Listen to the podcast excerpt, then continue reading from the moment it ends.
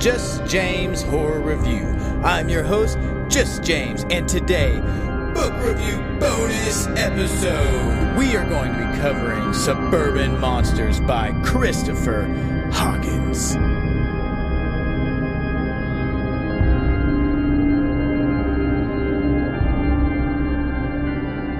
Welcome back, listener. Today, bonus book review episode. We are going to be going over Suburban Monsters written by Christopher Hawkins. Now, this is a compilation of 13 different horror stories. They all cover something different. In other words, they don't have the same they're not all talking about the same thing. They have different themes, different characters, different situations.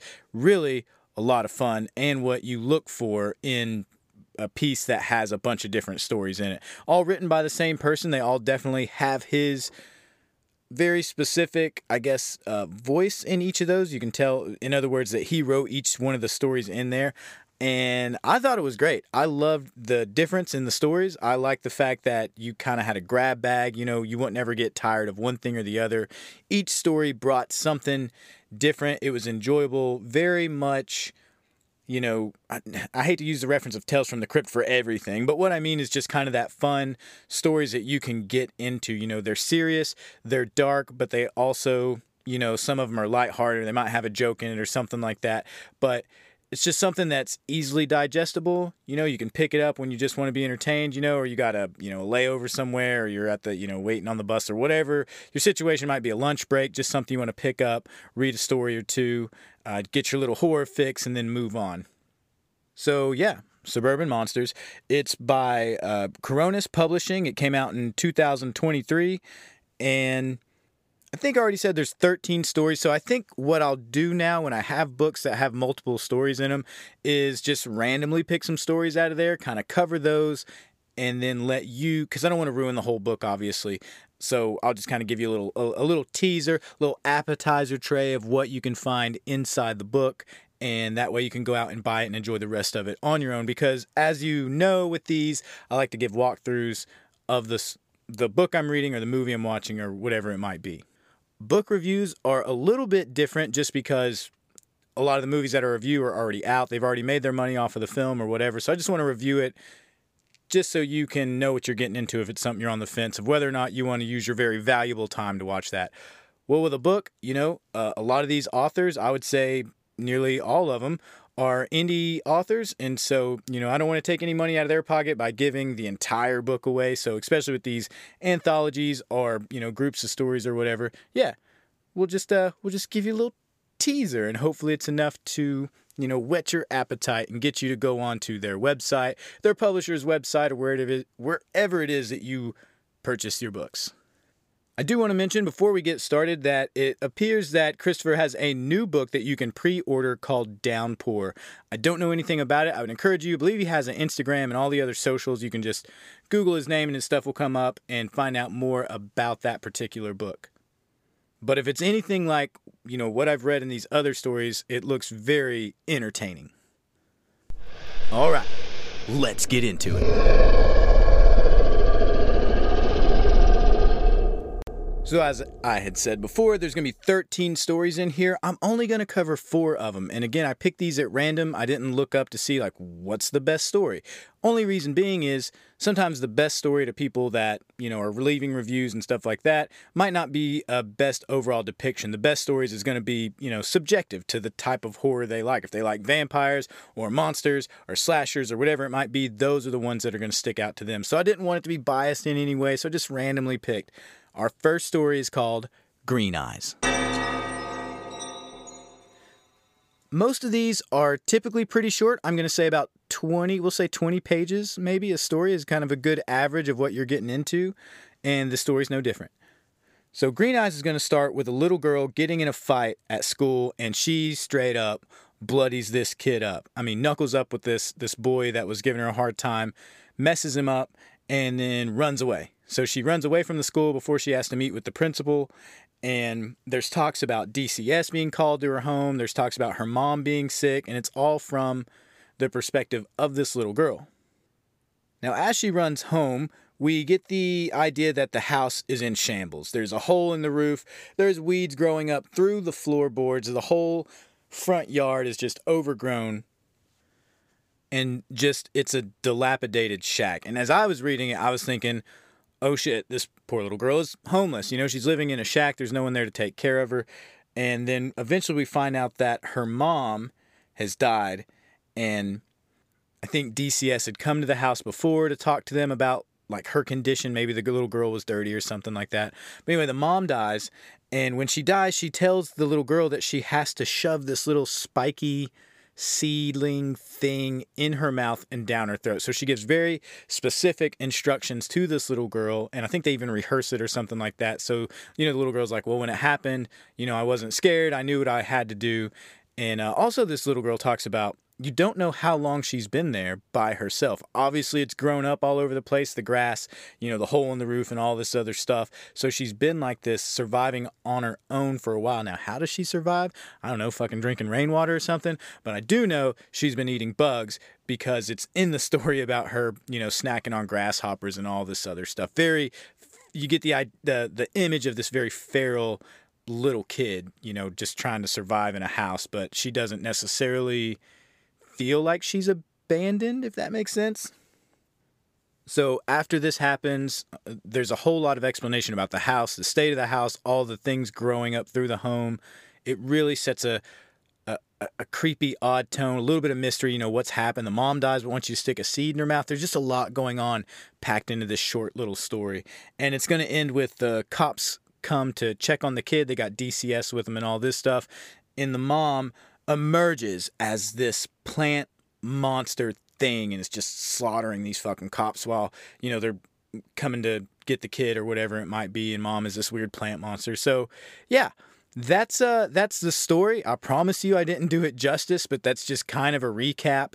It is very entertaining to the point of I, guess the phrase that I've heard before on other shows, uh, Dead Languages, it, it talked about it before called popcorn fiction, I feel like it is that uh, that kind of horror, popcorn horror, where it's just entertaining, a yummy little snack. I love the story.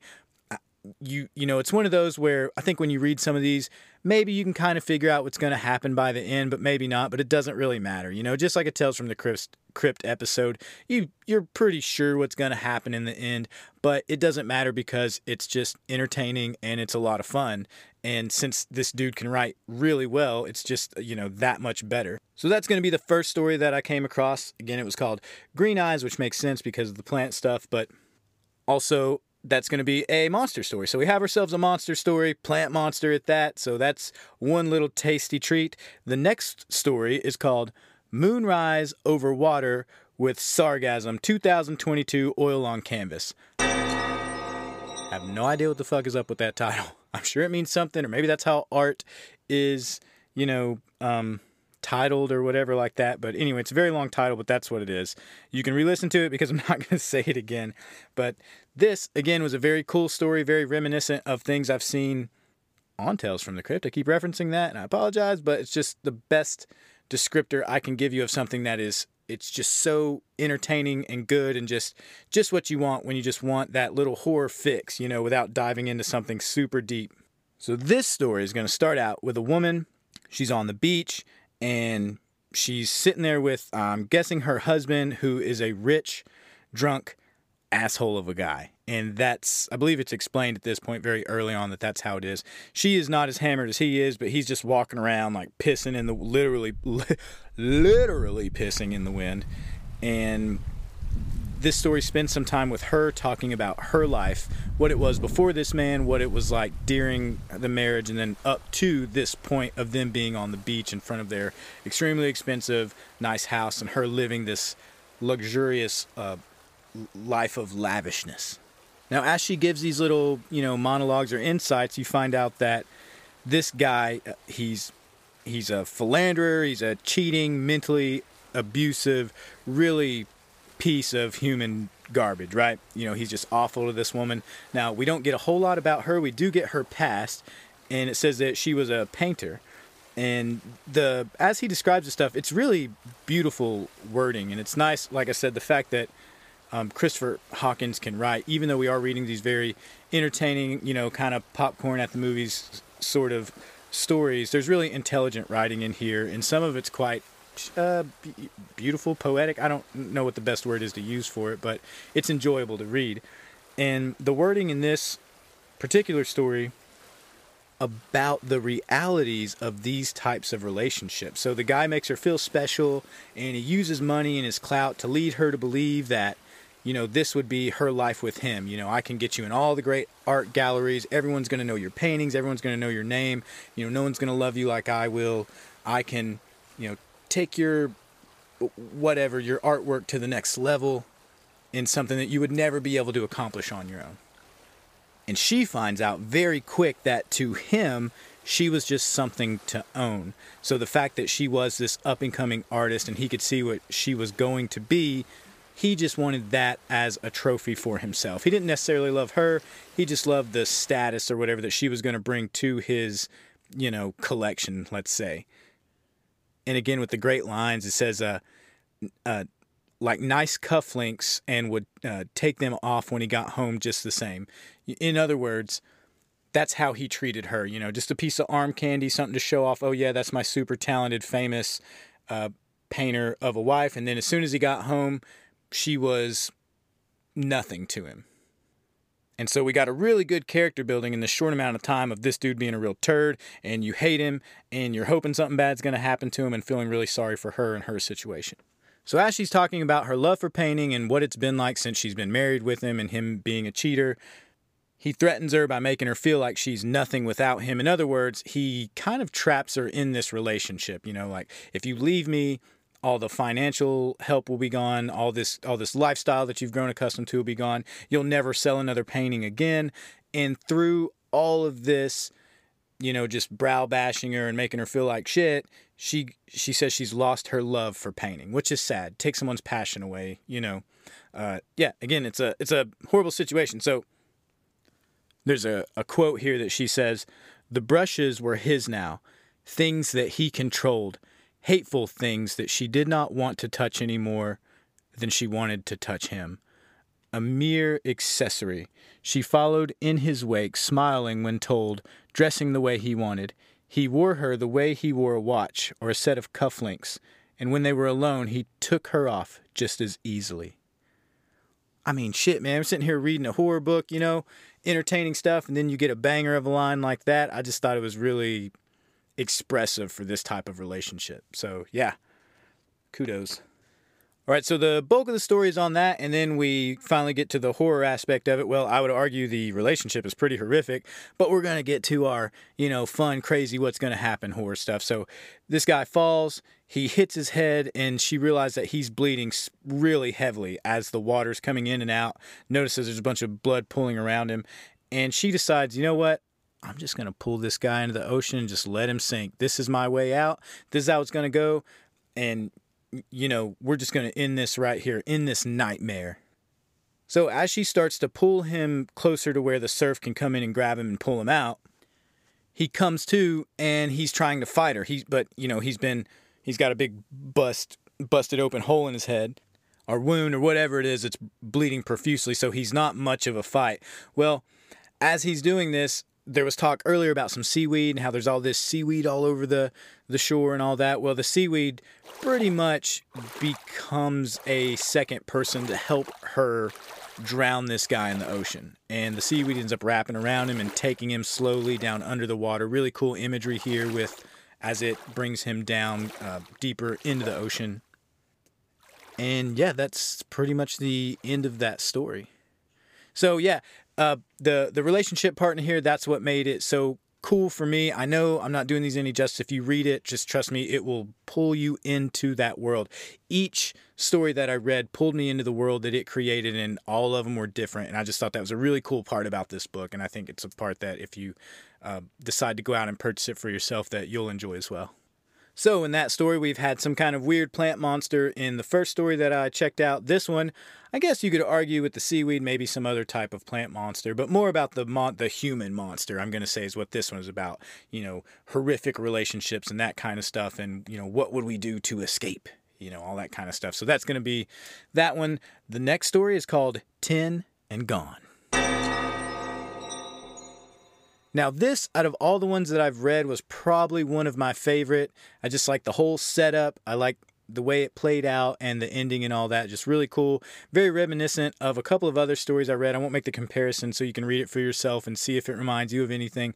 But uh, yeah, so Ten and Gone, a guy breaks into a house and he says he sees he's a he's a thief. He's a cat burglar, right? That's his job, I guess you could say. And he notices a house that uh, hasn't been moved into yet. And he knows that because all the lights are super bright inside, and you can tell that there's no furniture or anything like that. So his assumption is that people will be moving in, or maybe they have some stuff in there, but haven't, you know, moved all like the furniture and everything else, just starting to bring boxes in or whatever. So I believe he also talks about how he's done it multiple times before and he's in a bad we get the idea that he's in a bad relationship with his girlfriend he's looking for that one big score that can get him back in the good graces with his girlfriend and his child and so that's his situation he goes into the house he not only another reason that we can tell he's done this before is he says everything takes 10 minutes. So the title Ten and Gone, that's where he comes from, saying that he's done it so much that he doesn't even really have to time himself anymore. He has an internal clock that lets him know 10 minutes. If you can't get it in 10 minutes, then you didn't need it or it wasn't worth it. So he gets himself into this house and he's looking around and he just he knows that he needs to get something big jewelry, just those high ticket items. He goes upstairs and starts looking for some stuff.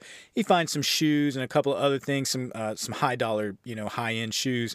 He decides, well, fuck it. I mean, if this is what I can find, this is what I can find, and he starts throwing some of those in his little cat burglar bag, I guess. I imagine like that big sack that you throw that someone in a striped black and white shirt with a little uh, bandit thing on their eyes would throw a big sack over their shoulder and, and walk out with. So uh, that's not the case, but it's just funny to think about. So so he sees this, gets his bounty, and decides to make his way back down the stairs. It's a multi-story house, and on his way back down, he sees a box at the landing that is that says good stuff written in marker on the side. Now, the important thing about this box is he did not see it on the way up there. He's extremely observant, but he also says, well, maybe, you know, I was just too turned up, you know, with the excitement of everything and I didn't see it. But in the back of his mind, he knows that box wasn't there. So he starts to get really nervous that there's someone else in the house with him.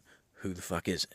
So there's good tension in this story. A lot of is this guy going to get caught? Whoever's in the home with him are they going to catch him? There's scenes where he stands very still and he's waiting to hear movement. And like I said, the, the tension that's built in this particular story is really good. I'm just as nervous as the cat burglar guy as I'm reading through this story about, like, oh shit, you know, what's going to happen.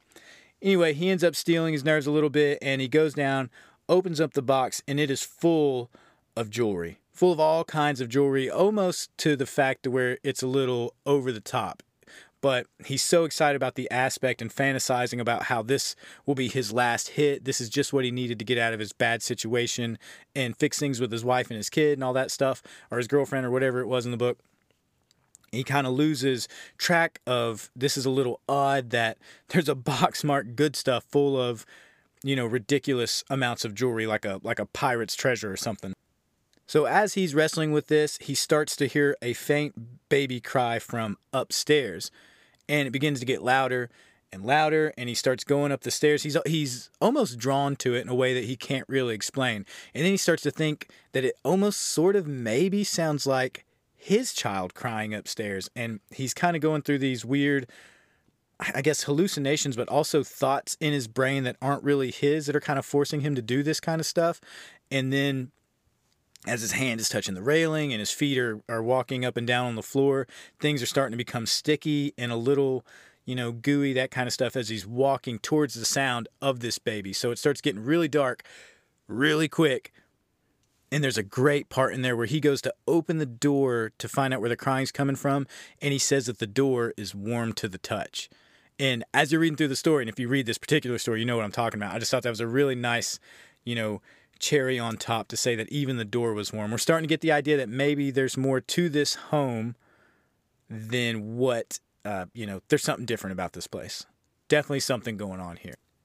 So even though he's on this time limit, he's done this a bunch of times, he knows not to stick around for too long. He's still being sort of drawn toward this sound. He goes in there, he sees a crib, and it says that he needs to see his baby. So he's brainwashed or whatever is going on has him not only going to the crib, but feeling like I have to see what's inside. And not only do I have to see what's inside, but this is my baby. I have to check on my kid to make sure that they are okay.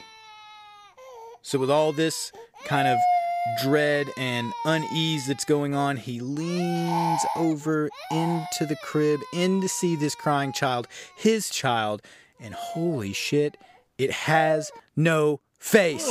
And not only so it's just like a mouth on this baby. So that's fucking weird, right? And then about the time that he sees this, before he really has the the chance to react to it, it juts out of the crib at him. So this weird baby shaped thing shoots out towards him and he realizes that it is attached to a stem, some type of you know, stick or stem or thing like that that this baby is attached to. So uh, I think it makes a reference to like an angler fish. Think of that. So as this thing is like pushing and darting towards him and spearing at him, he begins to have smells of his memories. He's getting these wafting smells coming through as he's, you know, trying to jump away from this weird mouth stem baby thing and he's smelling, you know, his girlfriend's perfume, he's smelling clove cigarettes from high school and it really made me think about uh, I know I wasn't going to say any references, but one I want to throw out is the SpongeBob movie. Has anyone? I'm sure some some of you listening have probably seen it. But there's a scene with like a grandma, and the grandma is actually an extension of this giant sea creature thing. That's that's what popped into my head immediately when I when I thought about the stem like jumping towards him. But yeah, the anglerfish is a definitely more spooky comparison. So go with that. But anyway, it's tense. This whole scene is super tense because remember the floor is sticky. So as he's like backing away and trying to get away, his hands and his feet and his legs and everything is also sort of sticking to the floor. So now we're getting the idea that whatever this room is or whatever this baby crib thing that it's all connected. And maybe even the whole house i don't know but it seems like this thing is trying to fucking eat him and it's scary shit.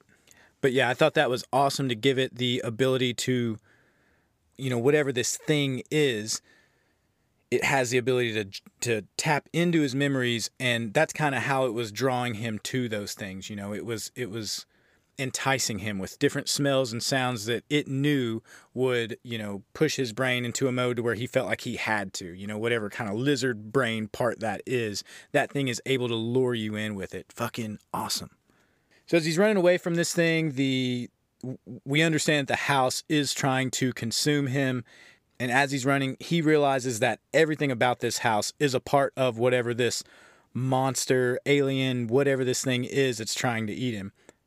And so essentially, the house is a, a camouflage, you know, like a like a plant might do or a bug or something like that. It's using this camouflage to mask itself to lure things in, and when it gets in there, it gets stuck and it gets eaten.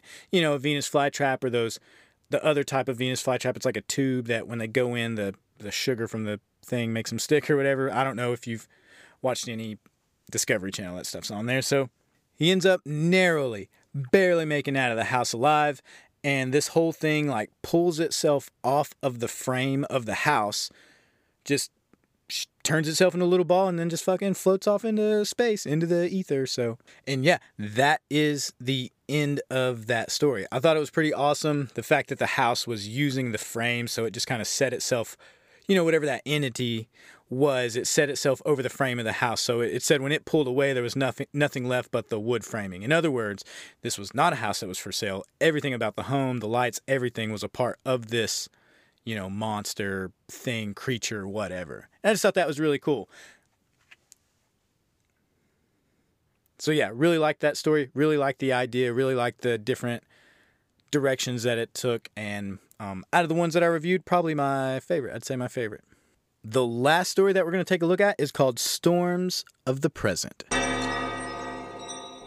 Now, Storms of the Present, much like these other stories, is going to be pretty straightforward, and I know I'm not doing them justice by explaining them, you know, super fast, kind of an abbreviated version on here, but this one is going to be about someone. It starts out with somebody getting a kit in the mail. They get this kit and they remove it, and we find out it's scalpels, and it's almost a do it yourself uh, a do-it-yourself fat removal kit, and I mean like the fat from like your your body. So this person, they have this kit and they talk about how they watched it online and went over directions and they know what they're doing and then they actually commit. Now there is some there there is a little bit of where they're hesitant and they're nervous, and then we find out a little bit of backstory about the person who got the kit, where their mother was very overbearing and you know I guess made them feel uh, guilty or whatever about being overweight, whatever the the case might may be, and then this person is then hesitant about using this kit, you know, to cut fat off of their body, as I would think anybody would. So, hesitancy be damned, they decide to do it anyway, and it goes through the whole scene of them like taking out the scalpels, cutting into their flesh, you know, cutting this fat off their body. It's all written really well. You'll love it when you read that scene. It's uh, very cringe-worthy for anyone that doesn't like blades and scalpels and cuts and all that. I know some people are just like about that stuff. So if that's your thing, you're to love this part. So as they're peeling these pieces off of them, you, you know, they're talking about whether or not they're going too deep and they're starting to get a little more excited, a little more confidence as they're cutting just layers of fat off of themselves and they start to get a little nervous like okay well i don't want to go too deep or anything. Well as they start to decide that they're going to take a break from it they feel something pull on the scalpel as they try to pull it out. So think like a suction sort of thing. As i pull it's pulling back and the harder i pull the harder it pulls and there's this kind of back and forth tug of war and you don't really know what's going on and then all of a sudden clink the scalpel fucking breaks. And the tip of the scalpel not only does it break in half but they're and the reason I say I can't remember if they said if this was uh it, what the character was if it was a, a, male or female or whatever. And um so the scalpel breaks off inside of them and their stomach seems to take it in. And then you know the main character is like it felt like somebody was pulling it it felt like something inside me was pulling that thing into itself. And again another cool part about this story is we don't know much about the main character. Are they hallucinating? Are they crazy? Is this something typical for this person? You know, is their fear warranted or you know whatever that is so i think that's another fun part about this story is just trying to figure out where the headspace of the main character is as they go through these different events that are taking place you know obviously they're cutting fat off of their body so we're trying to figure out is that normal in the world that exists in this story or is this really just sort of someone who's a little mad or desperate or whatever the case may be to get this off their body because of the way they were treated by their, you know, mother as they were growing up.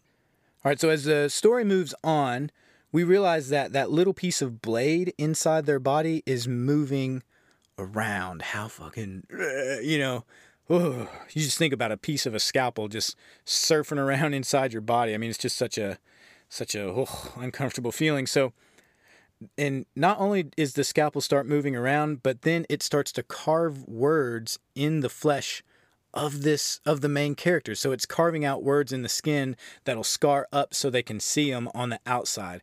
And what is it saying? Feed. So there's something inside the fat, and the main character starts to realize this. It starts to feel something inside of them worming itself around. You know, tapeworm reference or you know alien or whatever it might be we don't know but whatever it is it's sentient enough to be able to communicate with its host. We'll say the main character to say feed me.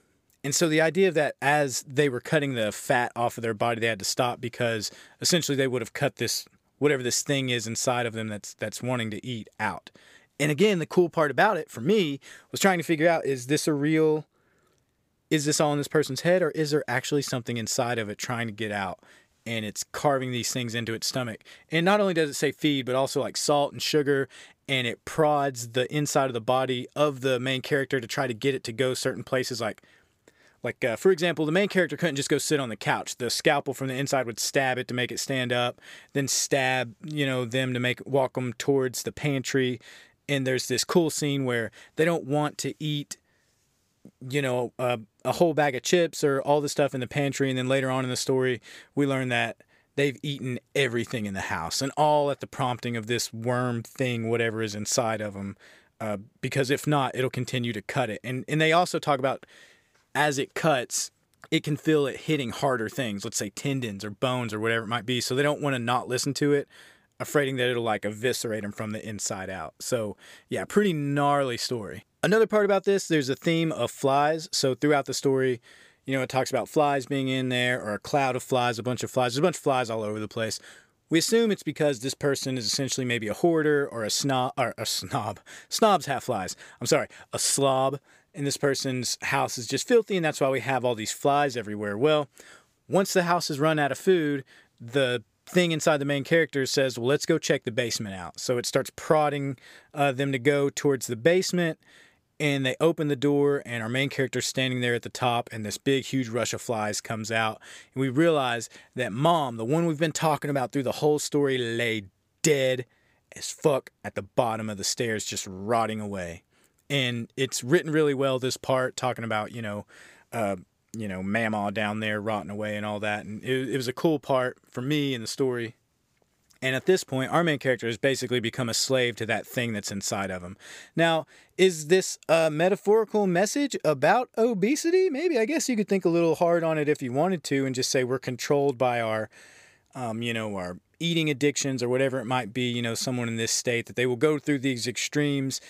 But, you know, if they don't handle the mental side of things, you know, that is still going to control them. If you get on a weight loss pill or something like that, but you don't change the things in your brain that tell you to eat, that, you know, that is still controlling you. So again, with this character, we don't know if that's what's going on. Is there actually something inside their stomach, or have they reached a complete mental snap to where their hunger is what's forcing them and telling them to do all these things and they're hallucinating? Well, as they open the stairs, they see dead mom. Now we know this person's uh, at minimum a murderer, you know, and uh, they decide to throw themselves down the stairs. And it talks about how the thing inside of them is scared, but as they tip and fall down the stairs, they realize that the thing inside of them is excited, not scared. It wanted this to happen. It wants them to throw their, you know, uh, sad self down the stairs and kill themselves essentially. Oh, and I also forgot the the whole part about the story that makes this cool is this just whole descent into complete obedience and uh, you know blind kind of slave to their own body sort of thing that happens to our main character. And even talks about how you know they lose track of time. They don't know how long it's been, how long they've been without food, how long they've been eating this stuff, whatever. Anyway, main character hits the bottom of the stairs, the landing there. Their neck breaks or something like that. Either way, they can't move and this thing inside of him ends up breaking loose, coming out of the body, and slithers its way to a drain that's down there. However, the interesting part and the cool part about it is as this thing is out and slithering down the drain to get into the water system or whatever, it it becomes the main character. So the main character who's been talking to us throughout this whole thing is saying that I am slithering towards the drain. I am doing this. I am doing that. So we don't know. Still, was this thing inside of him them the whole time, or was there actually some kind of creature? What the fuck was it? I don't know. And I love not knowing. I love that it's not told to you directly. It's just a mystery, and that's the beauty of you know horror stories and, and ones like these is it doesn't have to give you everything. I mean, I think it's a beautiful part of horror. You know, we're using our imaginations and we can make our own assumptions about what happened. None of them are wrong and they don't have to be right. It's fine. It's horror. It's beautiful. I loved this book. I thought it was great, super entertaining. Um, can't wait to read the rest of them of the other stories that are in there. Like I said, I'm just going to review these four because I don't want to give the whole book away. I want you to go buy this book. Tell me what you thought about these stories. Also, tell me what your favorite story was in the book after you've read through the whole thing. You can go to the comments or, or where on all my socials or whatever, comment on the post and let me know what your favorite was. And uh, yeah, I always comment back, so no worries on that. But yeah, I hope you have enjoyed this. This has been our bonus book review episode with Suburban Monsters by Christopher Hawkins. Again, he does have a new book that you can go and pre order called Downpour. Go and check that out. This has been the Just James Horror Review. I'm your host, Just James.